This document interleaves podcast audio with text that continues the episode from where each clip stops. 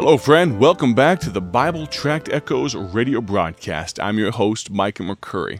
Today, we close out a week of broadcast discussing and concluding the second ingredient of a good Christian. Last week, we talked about the spirit of agreement, the spirit of the Amen. This week, we're talking about the spirit of the altar, the spirit of willingness to make adjustments.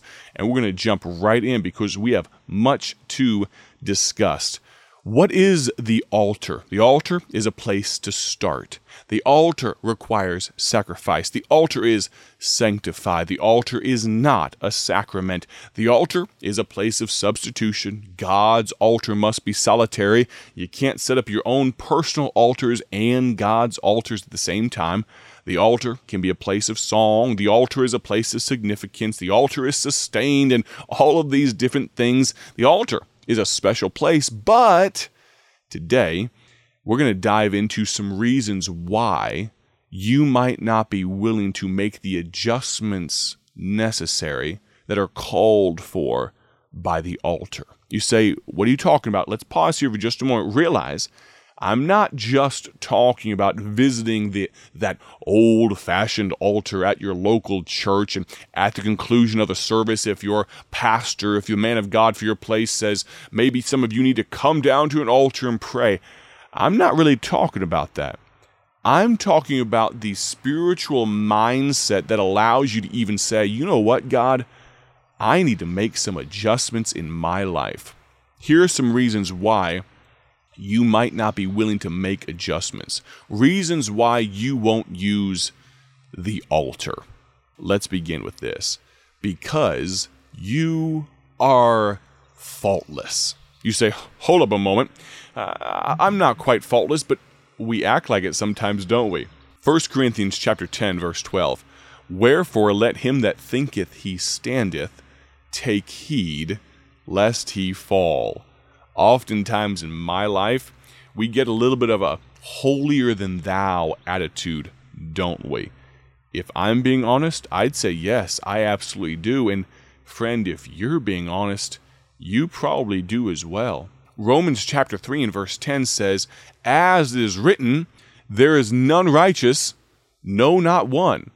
As it is written, there is none righteous, no, not one. Think about that if you aren't perfect and I'm not perfect, then it's very likely we need to make some more adjustments in our heart and mind and life, don't we? Well, friend, if we're faultless, or if we even just for a moment think, What have I done wrong? then we won't make the necessary adjustments, will we? We won't visit the altar of our heart and pour ourselves out to God and say, All right, God, I'm sorry. I was wrong reasons why we won't make the adjustments, why we won't visit the altar because we are faultless, because we are faithless. Maybe, just maybe, maybe we're so down on ourselves and God that we don't think there's any worth in talking to him. 2 Timothy chapter 2 verse 13 If we believe not yet he abideth faithful he cannot deny himself. Friend, if you're a child of God, He will never leave you or forsake you. I'm so very glad that He can meet us even in a faithless state. Remember the Apostle Peter, that, that disciple, as he walked on the waves and then he began to sink beneath the waves? Jesus Christ reached out his hand. Even in Peter's lack of faith, he still clasped arms with him and said, Come on up, Peter stand back up here. And then he and Peter walked back to the boat. Think about that. When you think you're faultless, that's the best time to visit the altar. When you are faithless, oh, God will still meet you. 1 Corinthians 1 9, God is faithful, by whom ye were called unto the fellowship of his Son, Jesus Christ our Lord. Even if you have lost faith, God hasn't. Maybe, though, it's not a faultless issue, faultlessness issue. Maybe it's not a faith issue. Maybe we're just forgetful. I tell you what, friend, one of the great crying shames of my generation is a lack of gratitude. And it's very difficult to be gracious and have gratitude when we forget all the good things that people have done for us, that God has done for us. Think about that. Are you forgetful when it comes to the necessity for adjustment? This memorial, if you want to think of it that way, this altar, it's more than just a place of sacrifice. We've talked about it being a place of adjustment, but this is a place to thank God for where you have been and what He's brought you through. We've already mentioned this week Noah the children of Israel. And I could go on with many others that by God's grace and their gratitude, they set up altars as a remembrance, as a place of, if I can also say this, prompt remembrance. We'd be wise not to let too much time go by before we thank God for what He's done. Psalm 68:19 Blessed be the Lord who daily loadeth us. Now back up here. Blessed be the Lord who daily loadeth us with benefits, even the God of our salvation. Did you realize that that breath right there came from God Almighty? There's another one, another blessing of God who daily, who daily, who daily loadeth us with benefits. Psalm 103, verse 2 Bless the Lord, O my soul, and forget not all his benefits. Psalm 116, 12. What shall I render unto the Lord for all his benefits toward me? Well, I would recommend if you want to render something to him, maybe a little graciousness, a little gratitude, a little remembrance for what he's done for you. Why is it that you're not willing to make adjustments on the altar of your heart and of your mind? Maybe because you're faithless. I, I can be there too sometimes. Maybe it's because we're forgetful. Maybe it's because we think we're faultless. I hope none of those things are true, but maybe, and this would be horrible if this is true. I, I, pray it's not, but if it is, then we certainly need to realize it and visit an altar. Maybe it's because we, because you, are foolish. Maybe it's a disobedience issue, an unrepentant heart. God is speaking, and you are ignoring. Proverbs 29 1. I've mentioned this verse in the past, but I had a junior church preacher, a junior church teacher. I was 11 or 12 years old. Every other week, he taught junior church at our church there in, uh, let's see, it was the Fort Lee, Richmond, Virginia area of the country.